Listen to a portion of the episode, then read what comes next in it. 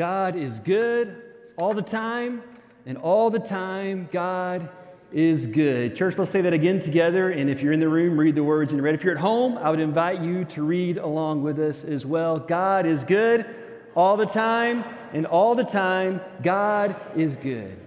Good morning, church. Welcome. I'm so grateful that you're here with us today. For all of you who are in the room, thanks for being here. Um, it, I'm so, so thankful that you're able to join us and to be here in person for worship. For all of you who are watching online, let me just pause and say a special thank you to you. Thank you for joining us for church online today. And for those of you who watch every week, let me say thank you. I'm going to look right at you, so everybody else, just give me a little bit of grace here. I want to talk to those who are watching on the other side of the camera and say thank you for joining us every single week, for hanging in there with us uh, through this pandemic. I know it has not been easy, and I know it's not the same, but thank you, thank you, thank you for joining us for church online. And I want to pause and say a big thank you to our AV team as well. Uh, those of you who have been watching online at home, you, you may have seen some differences. We've made some changes in how we do things. We've invested in some hardware and software to hopefully make your experience at home even better. There's been some bumps along the way, so please give us grace as we work through that. But our AV team has put in an incredible, an incredible amount of time and hours uh, up here early on Sundays and even late uh, during the week to make uh, your experience as good as possible. So, thank you to all of you guys who serve in the booth, all of you in our church who serve as a part of our, our AV team. Thank you, thank you, thank you as well. Uh, it's our hope and it's our prayer that as we continue through these days, that we will together, even though right now we're a church that's meeting in multiple places and multiple spaces at multiple times, that together we will continue to lean into the goodness, the kindness, the faithfulness of God. This is our contention that God is good, that God has always been good, that God has never not been good, that God has always been faithful, that we serve a good God with a great name and a kind heart. And each week through this, this series, as we begin this year together, we've kind of leaned into a different nuance, a different part, a different aspect of, of God's nature, of God's character, of God's goodness. And today, today I want to lean into a, a, a different, a different place, this, this simple yet complicated idea that God is faithful to protect, that our God is faithful to protect. And I want to begin today by putting this tension on the table that God, our God, our God doesn't always protect his people from everything, but his people are always under his protection. Let me say that one more time. God doesn't protect his people from everything, but his people are always under his protection. For some of you, this may be the reason why at some point in your life you walked away from the faith. Because if God is God and if God is good, then why didn't God protect me or protect the people I love from whatever it was that happened? If God is God and if God is good, then why why did that have to happen? Why did he have to suffer? Why did she have to lose her job? Why did they have to get a divorce? Why did he have to die? Why did this have to happen to me or to the people that I love? If God is God and if God is good, why? Why do these things happen? Why doesn't God protect his people from those things that might harm us? And I'll be honest, I, I get it. I understand. This may be the most, one of the most, if not the most difficult questions that we have to wrestle with in our humanity. If God is God and if God is good, why doesn't He protect us from those things that might harm us? About 14 years ago, I became a father. That's when uh, my wife and I, Alicia and I, had our, our first child, Will. Uh, since then, we've had two more children, and they're here today. And I think if you were to ask them, they would verify that this is true. That while my children are always under my protection, the truth is I haven't always protected them from everything. Uh, I'm not the perfect father. Some days I'm not even a very good father, but I am a father, and as every father in the room or every father watching online, as probably every parent would understand, we, we do not, and sometimes we simply cannot protect our children from everything but they are always under our protection. But the reason, the reason we don't protect them from everything, even the things that we could protect them from, the reason that that is true is because of this, because there is, there is something of greater importance. Their protection, their safety, their security is not our highest priority. And that may surprise some people to hear me even say that. You may even question if I really am a good father after all, because the reality is we live in a world that highly values safety, security, and protection. As a nation this year, you know this, we're going to spend billions of dollars on national security. We're going to spend billions of dollars on cybersecurity. We're going to employ millions of people uh, who will work as first responders in law enforcement, who will serve in our military, who will work in different agencies to, for our safety and our security and our protection. And, and thank you, thank you, thank you for your service. If you serve in that capacity, we want to say thank you, thank you, thank you for what you do. But the fact is, we're going to spend a lot of money around our safety and our security and our protection. We're going to spend millions of dollars this year as Americans on home security systems, and we're going to pay monthly fees so that those uh, our homes can be monitored. So if something were to happen, there's someone watching over our home, and, and they can send help if it is needed. We're going to install these doorbells on the front of our houses that have video cameras. That's going to send a, a, a live video feed to our smartphones. How amazing is that? And we're going to buy dogs. How many of you have a dog? And it's great because that dog, if there's someone that you don't know comes to your door, even if they're just delivering your Amazon package, they're going to bark at that intruder. But if you don't want to buy a dog, if you don't want to have to, to feed a dog or clean up after a dog or take that dog to the vet, if, if you simply don't want to go through all of that trouble, on Amazon, I looked this up for $76.11, you can buy an electronic watchdog called Rex Plus. Isn't that amazing? And he's going to bark at anybody that comes near your house. And here's the best part if you get tired of the barking, you can unplug it. How amazing is that? Why do we do all of these things? Because we live in a world. We live in a world that highly values safety, security, and protection. And if we're not careful, what can happen for a lot of us is that our own self protection, our own self preservation can become our highest concern. And when that happens, we can turn that desire for protection and self preservation into an idol. The reason we do all of that, you, you, you understand this. There's multi million dollar businesses based on this, this one eternal truth. The reason we do that is because we're afraid. And what we're afraid of is the same thing we've always been afraid of. We're afraid of loss.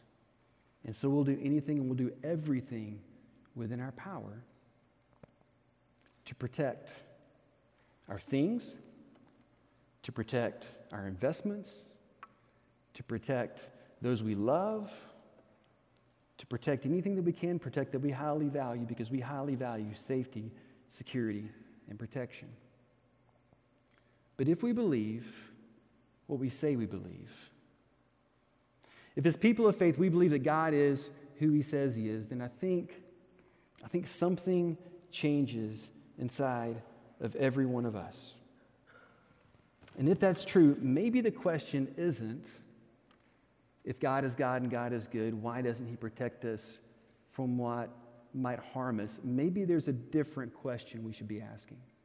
If, as an earthly father, if I understand that this is true, that my own children's safety and protection is not my highest concern for them, what if in the heart and the mind of our Heavenly Father, there is something hanging in the balance that is of even greater importance than our safety and protection? Something so important that even though we are always, always, always under His protection, He allows us at times to struggle, to experience pain, hardship, difficulty, problems, pressure, tension, all of it. If you have your Bible or your Bible app, I want to invite open up to Second Corinthians chapter 1. This is the second letter we have from the Apostle Paul to this church in the ancient city of Corinth. And I want you to hear what Paul writes as he begins this letter to this church that he dearly and deeply loved, no doubt about that. In verse 3, Paul writes these words He says, All praise to God, the Father of our Lord Jesus Christ. God is our merciful Father and the source of all comfort. Now, before we go any further, I do want to just pause right there and take a quick time out right there because I, I want you to notice the way that Paul talks about God. Paul talks about God the same exact way that Jesus talked about God when Jesus walked the planet. When, when Paul talks about God, he talks about God as our Father. That's the way Jesus talked about God when he talked about God. And, and sometimes I think we maybe we take this for granted or we forget what an incredible blessing this is that when we talk to the God of the universe, the one who spoke the stars into existence, when we talk to him and talk about him, we can call him our father. And Paul doesn't just call him our father, he says, he says he's our merciful father and the source of all comfort. In other words, God is the perfect father. And I know, I realize that not everybody in here had a perfect father. Not everybody in here, n- nobody's had a perfect father.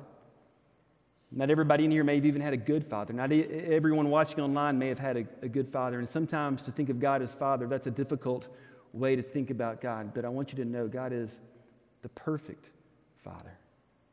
Paul says he is our merciful father. And he's a source of all comfort. Which, to be honest, begs the question if God is the perfect father, our merciful father, the source of all comfort, uh, what, why do we need mercy? Why, why do we need comfort? Wouldn't He protect us from anything that might harm us? In verse 4, Paul continues. He says this God, He, he comforts us in, in all of our troubles so that we can comfort others. When they are troubled, we will be able to give them the same comfort God has given us. For the more we suffer for Christ, the more God will shower us with his comfort through Christ. Even when we are weighed down with troubles, it's for your comfort and salvation. For when we ourselves are comforted, we will certainly comfort you. Then you can patiently endure the same things we suffer. We are confident that as you share in our sufferings, you will also share in the comfort that God gives us. Don't miss this. Your pain has a purpose. Whatever you've been through, whatever you're going through, whatever you're facing, whatever struggle or ordeal you're, you're in the middle of, your struggle has significance. And Paul says there's at least two incredible reasons right here. And he's going to go on, go on to say there's more. But there's two things right here you need to know about your pain about your problems, about your suffering, about what you're going through. And the first is this in the middle of your crisis, God wants to give you, He wants to extend to you His comfort. There is something that happens in the middle of your suffering that can't happen any other way. There is something that God wants to do in you and through you and for you that, just to be honest, He cannot accomplish any other way. Because when you're in the middle of that hardship, when you're going through that trial and that problem, and you're facing whatever it is you're facing, and you get to the bottom of the pit, when you look up and you realize there's nothing left and there's no one left, what you will inevitably find is that God is there. And when you get to that place of deep darkness, and you realize that God is not a million miles away, but that He is right there. That's where you experience love, grace, light, presence. In the words of Paul, you experience the mercy and the comfort of Jesus Christ. And then Paul says the second thing. When you get to that point, in the middle of your pain, in the middle of your struggle, in the middle of your problems, in the middle of whatever it is you're going through, and you realize that at the bottom of it all, God has not left you, God is right there. You, you look up and you realize there are other people just like you who are going through exactly what you've been through. And then you have the opportunity to tell them that at the end of your rope, it's not just what you found, it's who you found. And you get to share with them the presence and the grace and the mercy that God extended toward you. And Paul didn't say all this because he's got some grand theology. And just so you know, this isn't the self help section of the Bible. Paul says all of this based on his own personal experience. The very next verse, he says this in verse 8 We think you ought to know, dear brothers and sisters, about the trouble that, that we went through in the province of Asia. Now, I'll, I'll, I'll be honest with you, we don't know, nobody really knows exactly what Paul is talking about here. We don't know the specific problem or pain or persecution or trouble that he was going through or that he was in the middle of. To be honest, it could have been anything. We know from other parts of Paul's story that he was imprisoned, he was shipwrecked, he was beaten, he was whipped, he was stoned, he was left for dead, he, was, he, he he had to face mobs of people at different times in his journeys. Over and over again, Paul faced incredible dangers and incredible problems. But, but Paul goes on to say this He says, We were crushed and we were overwhelmed. Whatever it was he was going through, whatever it is he's referencing, we were crushed and we were overwhelmed beyond our ability to endure. And we thought it was so serious, we thought we would never live through it. In fact, we expected, we expected to die. And right here is where you think Paul might start asking the question that we've asked so many times. Why in the world, if God is God and if God is good, why didn't He protect us in that moment? Where was God when I needed Him most? You might expect Paul to complain about the apparent absence of God or care or concern of God in this moment, but Paul doesn't say that. He's got a different perspective. He says, as a result, as a result of everything we went through, we stopped relying on ourselves and learned to rely only on God who raises the dead. If you've got a pen, a marker, a highlighter, you probably want to circle that. If you're on your device, just highlight it, screenshot it, circle it, whatever you got to do. This is huge. As a result of what we went through, we stopped relying on ourselves. And we learned to rely only on God who raises the dead. And He did rescue us from mortal danger and He will rescue us again and again. We have placed our confidence in Him, and He will continue to rescue us. As a parent, my kids are always under my protection, but I don't always protect them from everything that might harm them. Truth is, if they're sick and they've got to go to the doctor, and the doctor says, hey, they need a shot or they need a procedure or they've got to go through something that they're not going to want to go through, but they need to go through this in order to overcome this or get better or get through this. The truth is, as their father, I'm going to let them experience that pain. The truth is, as their father, if they want to play on a sports team or be a part of something like that, I'm going to allow that coach or that teacher, whoever it is, to, to make them work, to make them sweat, to make them suffer, to make them go out there and do whatever it is that they've got to go through, no matter how hard it is, no matter if they're going to be sore the next day or, or hurt as a result of it, because I want them to learn and grow and get better. The truth is, there are times in our house when I ask my kids to do things that I know they don't want to do. And sometimes it may be hard on them. Sometimes it may be frustrating for them. Sometimes I wish I wish they didn't have to do it. I wish I could just do it for them. And sometimes they may get angry at me, they may be frustrated with me, they may get mad at me, they may be even disappointed in me. But I'm willing to let them go through all of that so they can learn responsibility, so that they can learn what it means to be a part of a family. Because as a father, they're always under my protection. But their safety, their security, their protection, it's not my highest concern. It's because I know there are no diamonds without pressure, there is no gold without refiner's fire. If they're going to become who they are supposed to become, they will have to, at some point in their life, stand up under the pressure. They will have to walk through the fire in order to grow and to become exactly who they're called to become. What is God? What is your heavenly Father's ultimate goal, ultimate desire for you? It's this. You know this. It's for you to come to know the great love of God revealed in Christ Jesus. And it's for you to be transformed more and more and more into the image of his son, Jesus Christ. Just a few verses later, Paul's going to write these words in chapter 3, verse 18. And we all, with unveiled faces, contemplate the Lord's glory. We're being transformed into his image with ever increasing glory, which comes from the Lord. This is God's greatest desire for you. This is his heart for you.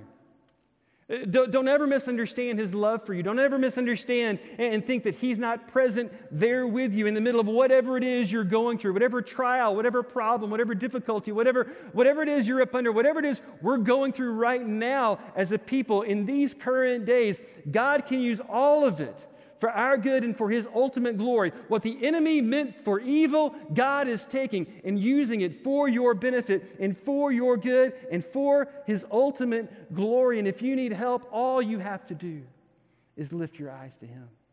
If you feel like the weight of the world is on your shoulders, all you have to do is call on his name. If you feel like the enemy is coming against you, you can put on the full armor of God. God is there and he is with you and he is for you, and there is nothing that can ever separate you from his love, but he wants you to know.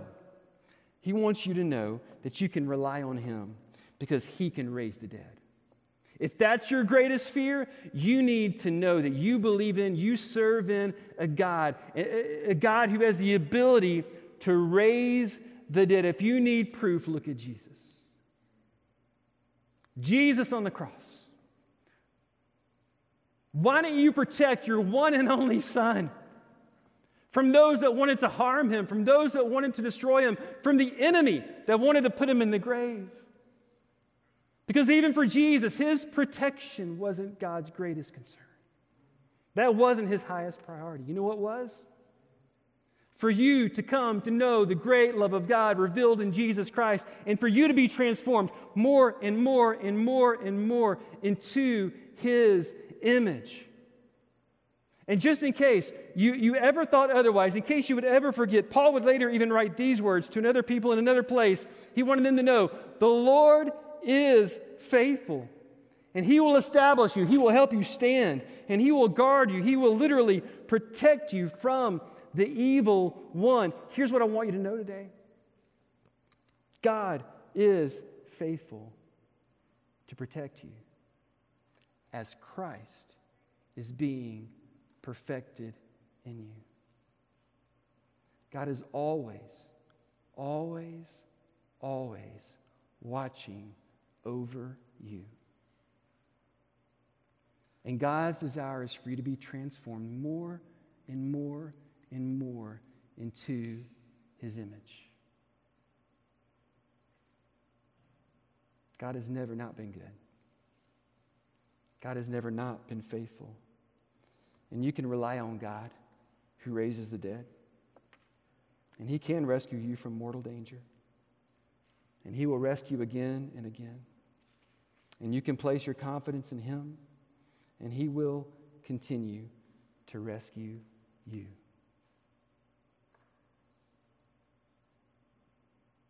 God is faithful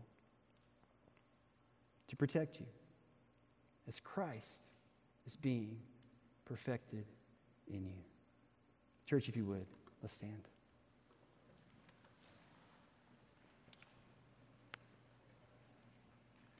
God doesn't protect his people from everything, but we are always under his protection.